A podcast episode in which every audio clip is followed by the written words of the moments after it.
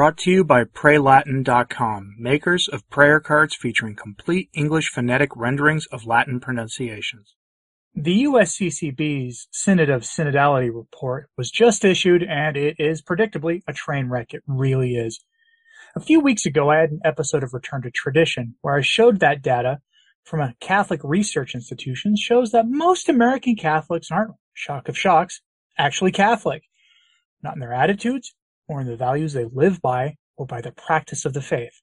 The synodal report confirmed this without question, and the tragic thing about it is that the bishops will take the reports and seriously consider the wicked proposals that came from the laity. Pillar Catholic has a good summary that we can look at before diving deeply into the report itself. Headline USCCB Synod on Synodality has renewed U.S. Church. The USCCB Synod on Synodality report says the process has renewed the church. Has it? I'll answer that for you. No, it hasn't. If anything, the report exposes that most Catholics have a disconnect between the very concept of the salvation of souls and how the church is supposed to view the concerns of the secular world.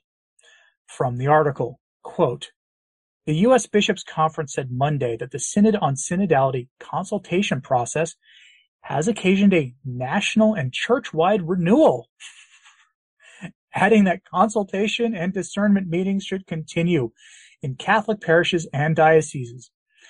The Synod's spiritual conversations and fraternal dialogues have renewed a sense of common love and responsibility for the good of our church, in our parishes, in our dioceses, and in our country, explained the USCCB's national synthesis document released September 19th. Through participation in the diocesan phase of the synod, the people of God have already begun to build the church for which they hope, the text explains. Here's your first problem. The text said Catholics have called for the church to become more welcoming, to better form believers for mission, and to continue conducting listening sessions for both practicing and disaffected Catholics in American parishes and dioceses, end quote. Building the church they hope for. And yes, listening sessions. More of that stuff. It will not surprise you to find out that the American synodal reports are little different in substance from the German synodal way. That American Catholics want the same things the Germans are pushing. The apostasy is already here from the looks of it. And you'll see in the report sections I, hi- I highlight for you evidence of that.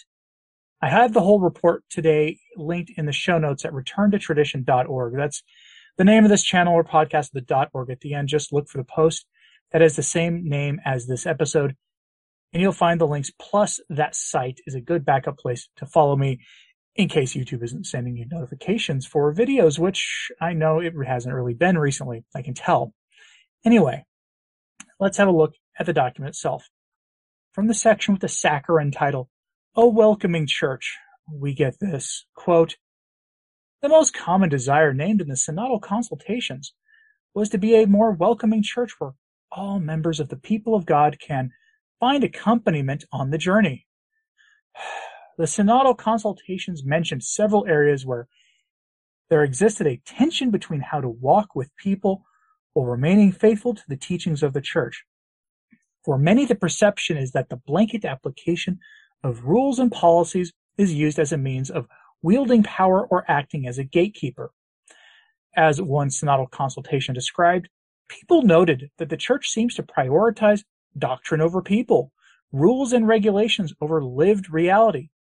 People want the church to be a home for the wounded and broken, not an institution for the perfect. Sounds like Francis, doesn't it? They want the church to meet people where they are, wherever they are, and walk with them rather than judging them, to build real relationships through care and authenticity, not superiority. In no particular order, the following groups were frequently mentioned as integral to being a more welcoming church. The hope for a welcoming church expressed itself clearly with the desire to accompany with authenticity the James Martin crowd and their families. Many who call themselves by that tag that is an amalgamation of letters James Martin loves, believes they are condemned by the church teachings. There is an urgent need for guidance as one parish begged. We believe are approaching a real crisis in how to minister to that community, some of whom are members of our own families. We need help, support, and clarity. Often families feel torn between remaining in the church and supporting their loved ones. In order to become a more welcoming church, there is a deep need for ongoing discernment of the whole church on how best to accompany our Jimmy Martin brothers and sisters. End quote.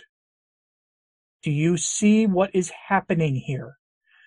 Decades of pastoral guidance from bishops where morality was taught in either an openly heretical manner or in a fast and loose way has led to this.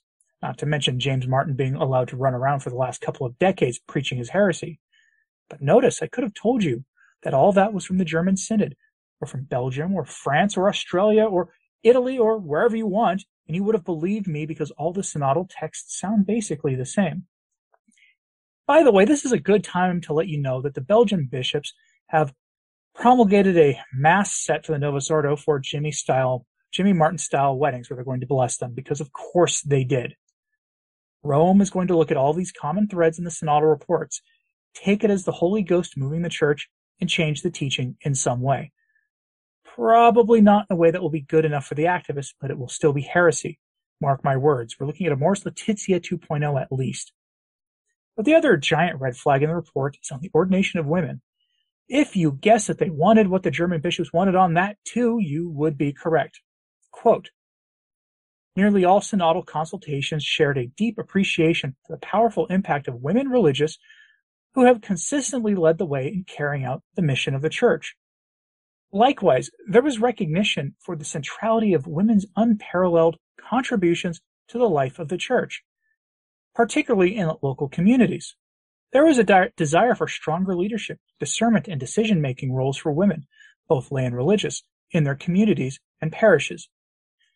People mentioned a variety of ways in which women could exercise leadership, including preaching and ordination as deacon or priest.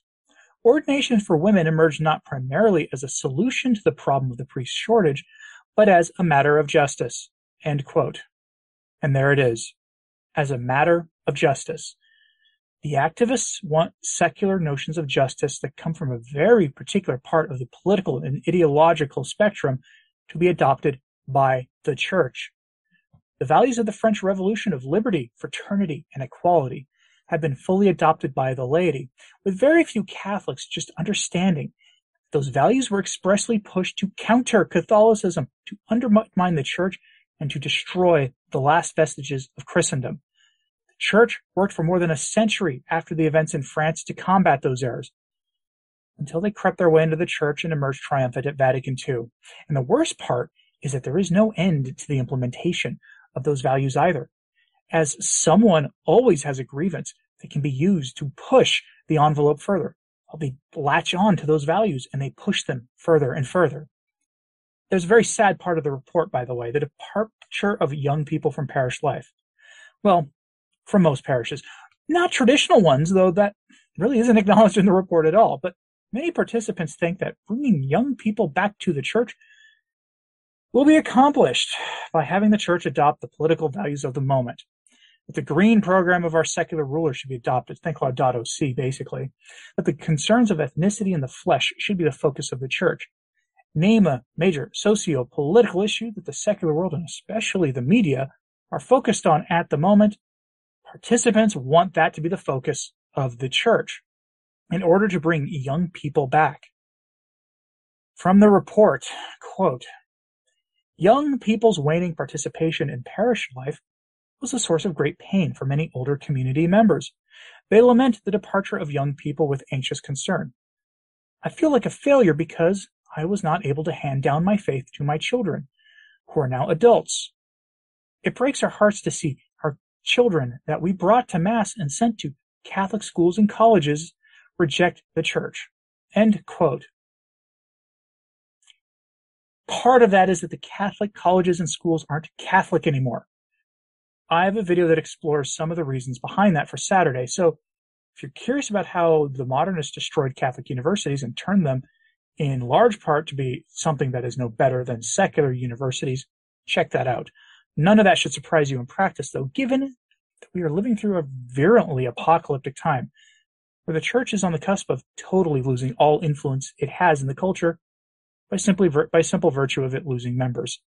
In a few short years, neighborhood parishes will be few and far between. And why is that?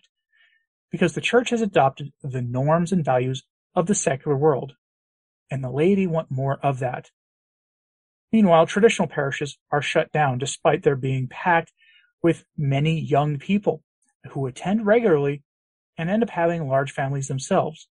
You know, the way it used to be before virtually all Catholics, before all Catholics adopted the values of the world, before they we internalized their values, and the bishops refused to address that. So around and around and around we go down the drain. What do you think of this? Does this report surprise you in the least? Was it what you expected? I wasn't surprised, to be honest. It's almost like the reports are being choreographed from Rome. You know, over on Facebook, Dr. Peter Kwasniewski actually stated that it looks like Father James Martin ghost wrote some of the sections of the document himself. And while he said that in jest, it wouldn't surprise me if it was actually true. But let me know your thoughts in the comments. Please like and subscribe if you haven't. It really does help. As this sharing these messages on social media, that helps a lot as well. As always, pray for the church. I'm Anthony Stine. Ave Maria.